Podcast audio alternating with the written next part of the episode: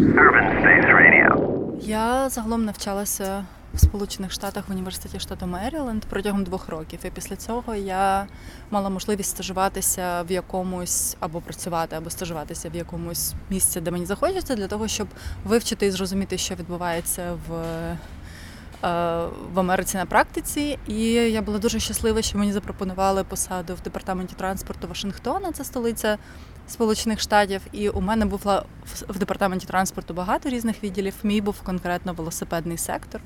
І причому не один, там їх було 2. Мій займався безпосередньо велосипедним прокатом і велопарковками. І, тобто, я була менш залучена до проєктування, замовлення і планування велосипедної інфраструктури в плані доріжок, смуг, рекреаційних маршрутів. Рекреаційними маршрутами я також займалася, до речі. І я допомагала їм аналізувати ті дані, які були наявні для велосипедного транспорту, що люди... Як люди їздили на велосипеді, використовуючи їхній Capital Bike Share, це велосипедний прокат, а також аналізувати, де можна розмістити велопарковки, велосмуги, рекреаційні маршрути і всі інші речі. Тобто я готувала технічну базу планування для подальшого прийняття рішень. Ну і потім допомагала також з прийняттям рішень в інших аспектах. Все треба робити. Якщо розвивати велосипедну інфраструктуру в місті, треба робити і доріжки, і парковки, і рекреаційні маршрути, і велопрокат. Все треба робити. Але от безпосередньо ця маленька штука, вона така. Є місто, в місті є концентрація місць, де люди проживають. Ну, на кожній вулиці, звісно, є свої концентрації. Десь є багатоквартирні будинки, а десь є менш одноповерхова забудова. Десь є концентрація місць, де люди працюють, вони можуть навіть співпадати. Це те, про що ми часто говоримо, коли говоримо про мікс-юз. А може не співпадати. І є десь місця концентрації кав'ярень. Зазвичай це центри міст. І от в центрах міст, відповідно, буває концентрація робочих міст, кав'ярень, велосипедної інфраструктури, тому що вона також базується на даних, де велосипедисти вже їздять або можуть їздити.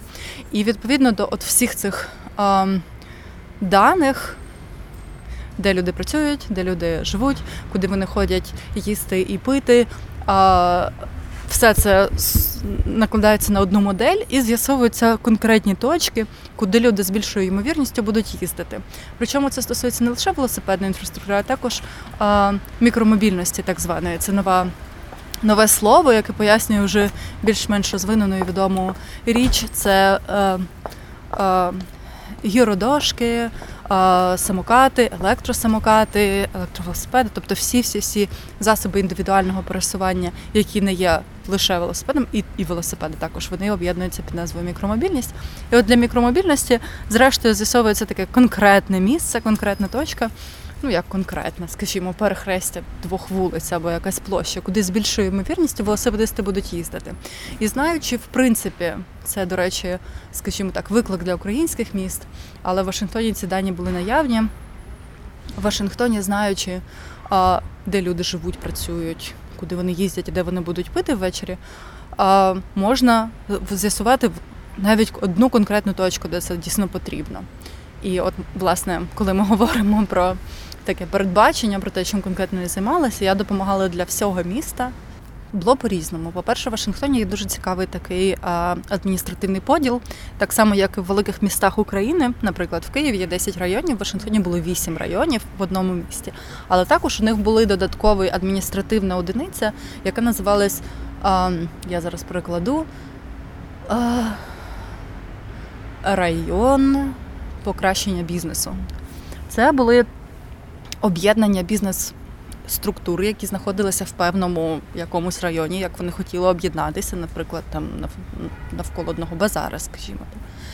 І вони обирали собі керівництво, і це керівництво мало пріоритетне право вирішувати, що робити на цій території, на відміну від районів і на відміну від влади міста. Тобто влада міста, коли вона хотіла прийняти рішення, що робити в цьому, наприклад, вони, Business Improvement Districts, так як вони називалися англійською. Наприклад, якщо вони хотіли вирішити, що робити в Downtown Business Improvement District, вони спершу зверталися до керівництва цього району, адміністративного маленького бізнес-району і питали, а ви хочете тут якось це робити чи ні? І той район вже мав безпосередні контакти з бізнесом, який там працював, і якщо вони вважали, що там потрібні велопарковки або ні, або бізнес був готовий долучитися до цього, або навпаки був категорично проти велосипедних парковок, це також було доволі поширено. Ну, точніше, теж існувало, скажімо, не так, що і поширено, але було таке. То тоді вони вже вирішували це між собою, і зазвичай бізнес-район встановлював ці велопарковки за власний кошт, або за кошт бізнесу, або бізнес встановлював самостійно, або місто встановлювало, або відшкодовувало бізнес-району. Тобто були різні схеми співпраці, але ідея в тому, що рішення приймались не на міському рівні, коли дуже важко насправді охопити, що відбувається в усьому місті, а от в таких маленьких громадах, бізнес-громадах або там, де люди жили, як це проживальних, не знаю, як це назвати, резерви, да, житлових громадах. І приймалися ці рішення вже конкретно з тими людьми, які там живуть і хочуть або не хочуть цього. Перший крок завжди в будь-якому розвитку – це планування. Планування того, що нам потрібно, де дійсно люди будуть їздити, а де вони не будуть їздити, або де ми маємо можливість зробити для них об'їзд таким чином, щоб вони уникали перевантажених трас, але в той час не втрачали часу на проїзд і так далі. Тобто планування і загальна концепція зі схемою велосипедних маршрутів – це найперше, що має бути створено.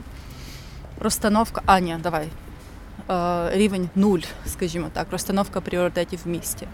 Загальне рішення на рівні міста, що нам потрібно в першу чергу, велотранспорт чи пішоходи. Це, в принципі, може бути об'єднано, тому що це все, в принципі, мікромобільність, пішоходи теж до цього належать.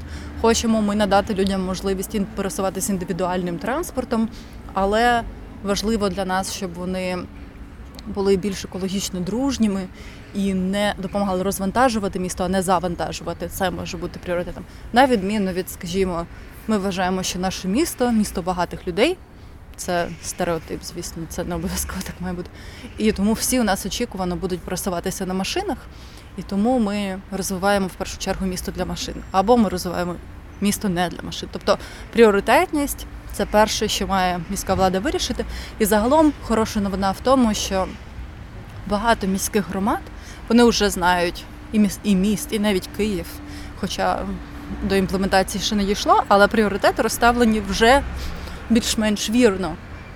Ми знаємо, що ми хочемо розвивати в Києві і у Львові велосипедний, мікромобільність, пішохідні перевезення, переходи і громадський транспорт. Прекрасна ініціатива, прекрасні пріоритети. Другий крок – це вже концепція, як саме безпосередньо ми будемо це робити. Якщо ми вирішили, що у нас будуть піші переходи, скутери, гіродошки і велосипеди, значить, що ми для цього робимо? І отут уже йде оця схема, яка ми розраховуємо, де хто як буде їздити і як по велопарковкам, де їх будуть ставити і так далі. Третій крок, відповідно, це він насправді, це підкрок. Це частина кроку оцього, який я щойно сказала. Це збір зворотнього зв'язку від людей, які там мешкають, аби зрозуміти, чи вони дійсно цього хочуть і в якому вигляді. Тут треба бути обережним, оскільки дуже часто, якщо людина ще не пробувала чогось, вона може бути проти цього. І це нормально, але зазвичай важливо зрозуміти, чого люди хочуть. Зазвичай люди хочуть просто швидко і без перешкод, і без стояння в заторах, і без штовхання і незручностей доїхати до роботи, правильно? Тобто питання в тому, як ми можемо для кожного конкретного району це вирішити і потім обговорити як. Безпосередньо з людьми і потім вже придумати цю основу. Ну і, звісно, третій крок – це імплементація. І, до речі, хороша новина про крок 2 – багато міст вже мають цю велосипедну концепцію. Навіть Київ. Київ – здоровенне місто, але в нього вже є велоконцепція. У них є бачення, який веломаршрут має бути створеним першим, другим, третім. І концепція з велопарковками, вона, до речі, ще було розпорядження, що 2009 року, що кожен бізнес має встановити велопарковки. Просто наступний найбільший крок – і як це впроваджувати і коли. І отут дуже важливо, щоб були люди у владі, які це будуть безпосередньо впроваджувати. Мені здається, я говорю якимись штампами, тому що це такі очевидні речі, але насправді чомусь через те, що якась частинка цього ланцюга випадає, він часто недопрацьовує. Але насправді я дуже позитивно ставлюся до змін, які сталися зараз в Україні. Зазвичай дослідження, яке було проведено в Вашингтоні, показало, що громадським велопрокатом користуються переважно люди з високим рівнем доходів, тобто, але які, ну і такого середнього віку, тобто люди, які точно можуть дозволити собі автомобіль. Високий рівень доходів – це було понад $100 тисяч на рік. Це їхній річний дохід. І це пристойна сума, за яку можна купити яку завгодну машину. Ну, може, не яку завгодну, я не знаю. Але, тобто, зовсім не гроші були перешкодою для тих, хто не користувався. Більше того, у них було таке викривлення, у них була проблема в тому, що люди бідні, не могли користуватися, дозволити собі цей велосипед, оскільки користування ним коштувало $85 на рік. І тому вони запроваджували програми для людей з низьким рівнем доходів, що вони платили лише $5 на рік і могли користуватися безкоштовно весь рік цими велосипедами. Але вони мали довести, що вони, ну так само, як і в нас, в принципі, прийти в певну структуру і довести, що у них немає грошей, да, отримати субсидію від держави. І це було, не знаю, наскільки це, ну тобто це збільшило кількість бідних людей, які користуються велосипедами, але це не змінило дуже сильно статистику всього міста, що багато люди і далі користуються цим велосипедом. Тобто, для чого люди взагалі ними користуються, це,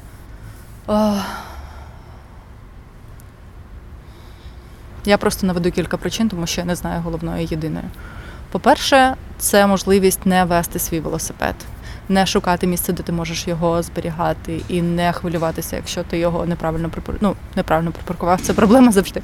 Якщо ти його припаркував, де його припаркувати біля роботи, біля дому, біля магазину, ти просто фактично вони називали цю систему громадським транспортом також, тому що ти маєш дійти до станції прокату, взяти велосипед і як на громадському транспорті доїхати до іншої зупинки і там його лишити. І потім пройтися 1 хвилину чи 0 хвилин до місця призначення. Але при цьому тобі зовсім не обов'язково тягати за собою свій велосипед весь час. Я думаю, що це була одна з таких переваг і зручностей цього велопрокату. По-друге, дуже популярним він був серед туристів, коли туристи приїжджали в місто. Більшість поїздок і найдовших поїздок була здійснена туристами, ну і здійснюється туристами в Вашингтоні.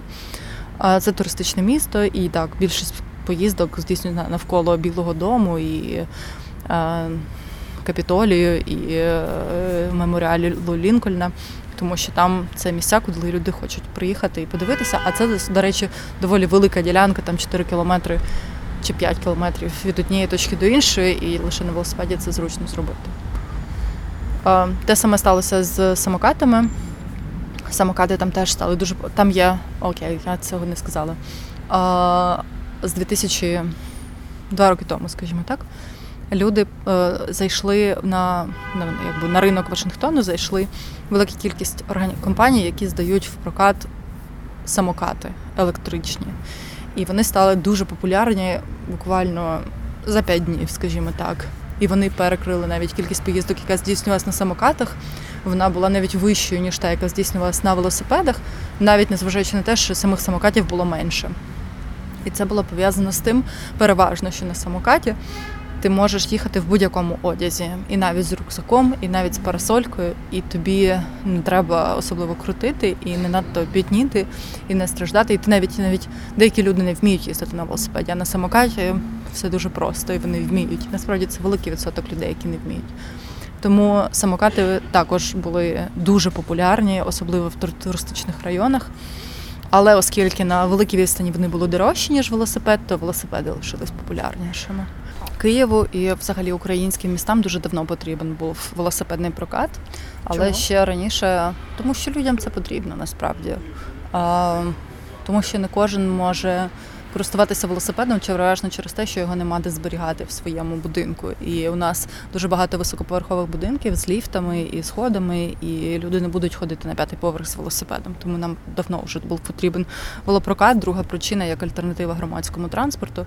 Якщо хтось може, це робити, то це набагато приємніший спосіб уникнути перевантаженого трамвая, ніж авто. Я маю на увазі громадський велопрокат. Інше питання про те, тобто міста вже цього зачекалися, але насправді проблема цього є відсутність велосипедної інфраструктури, і дуже важко підвищити кількість користувачів Nextbike, якщо не буде велосипедної інфраструктури. Тому що люди можуть їздити по тротуарам, стрибаючи з бордюра на бордюри, використовуючи свій час оплачений, там, скажімо, півгодини включено безкоштовно, на те, щоб стрибати по бордюрам, або вони поїдуть по велодоріжці. Нема велодоріжки, ну наступний раз вони вже не поїдуть по бордюрам, і це дуже сильно стримує користування. Люди не почуваються захищеними, якщо вони їдуть на велосипеді по місту. А з іншого боку, власне, це підтверджують дані певних аналізів. Якщо подивитися на поїздки Nextbike, скажімо, у Львові, протягом останніх 3 років, і це вже 4-й рік, коли Nextbike запроваджений, і видно, як перші роки поїздки здійснювалися переважно туристичним розподілом. Я маю на увазі, в будь-який день поїздки, пік поїздок припадав на другу половину дня, коли туристи прокидалися, поїли і хочуть подивитися околиці або якісь принади, і вони їздять і дивляться. А починаючи з 2018 року, можна побачити, що велосипедний прокат починає використовуватися як безпосередньо вид транспорту, оскільки є чіткий пік зранку з 7 до 10, потім є невеликий пік на обід, коли люди виходять на обід або ще там в банк з'їздити, і потім з'являється великий пік ввечері, все так само, як з громадським транспортом, з автомобільним транспортом. Тобто цей такий розподіл по дням, він показує, що велосипед починає, цей громадський велопрокат, сприйматися як транспорт. Це дуже позитивна зміна. Львову це вдалося, це, на жаль, поки що не вдалося іншим містам, де Nextbike відкрився, але я впевнена, що це дуже скоро вдасться у Вінниці. На жаль, я якось уже навалюю всі проблеми вкупу, але одна з проблем, які я бачу в Вінниці, це не дуже висока густота цих велосипедних точок, де можна взяти велосипед. Тобто, якщо ти живеш десь і хочеш його взяти, то тобі треба 10 хвилин до нього йти, ти, мабуть, їдеш на трамваї. А якщо говорити про Львів, до речі, це та сама проблема. Там має бути вища густота. Скажімо, Львів за розміром, я так розумію, як Вашингтон, хоча можете це перевірити. У Вашингтоні 260 станцій велопрокату, у Львові, ну, здається, 30 чи 40, ну, не більше 50, да? Тобто це густоту велостанцій велопрокату треба збільшувати, маршрути між ними прораховувати і будувати, забезпечувати рух велосипедистів. У Львові це вже прекрасно, але має бути краще. Треба збільшувати кількість доків на станціях. Але якщо от виїхати, як я, і потім повернутися через 3 роки, то зміни абсолютно очевидні. Перша зміна. Змінилося ставлення до велосипеду взагалі в міській раді. З'явилися люди в міських радах, які працюють. Як сьогодні казав Віктор на велофорумі, дуже дивно бачити, що коли ми починали велофорум, не було жодного представника мерії на велофорумі, на конференції, а тепер їх, ну, я десь бачила 15. Тобто це, і в Києві є представник, який працює з велотранспортом, і навіть не одна людина, там є департамент. Цього не було, коли я їхала, ну, коли я їхала, воно було вже в такому зачаточному стані, але це величезний крок. Є люди, є бачення, є концепції, є громадськість, яка вимагає цих змін, і є експерти вже, з'їжджають і заїжджають, і вже ми стаємо ближче до Європи, і для нас відкриті, ми читаємо англійську, для нас відкриті всі ці документи, і ми можемо їздити частіше на Лейпцизьку школу або в інші міста, де можемо вивчати. Це все і є позитивні зміни. Тобто всі є, чекай, найголовніше, з'явився профіцит бюджету через децентралізацію, і тепер люди дійсно мають можливість витрачати ці гроші на вело. Тобто це все чудові передумови, і я впевнена, що це просто така невеличка затримка перед швидким зростанням, і воно все скоро станеться. Думаю, бо що мене найбільше зараз вражає, Так, ми говоримо, що недостатньо аналізу, так? Ти, наприклад, говориш, але все ж таки, от я слухала про це лекцію, це ґрунтовні дослідження, які вже проводяться в різних містах, і це теж, як на мене... Їх просто має бути більше. Да, таких досліджень. це є такий аналіз, є А+С, яким це займається. Чудово, бо раніше такого не було, да? Але їх має бути більше, і кожен департамент має усвідомити, кожне місто має усвідомити, що їхні рішення мають прийматися перше на цифрах і даних, на підрахунках і на обговоренні з громадськістю. Вони не повинні приймати рішення, тому що Петр Олександрович, скажімо, відчуває, що тут потрібна велосмуга. Ні, тому що... Або там їздить на велосипеді. Ні, тому що є scientific base. Наукова база для цього рішення. Останнє, ти користуєшся велосипедом і зараз досі їздиш, як часто? Я постійно їздила в Вашингтоні, і я постійно їздила в Києві до того, як переїхати, але я приїхала лише нещодавно, і мені зробили цю операцію. І я не можу зараз їздити на велосипеді. Я, може, тут трошки поїжджу, так, для того, щоб відчути, але прямо зараз, оці 3 тижні, як я в Україні, я ще не користувалася. Urban States Radio.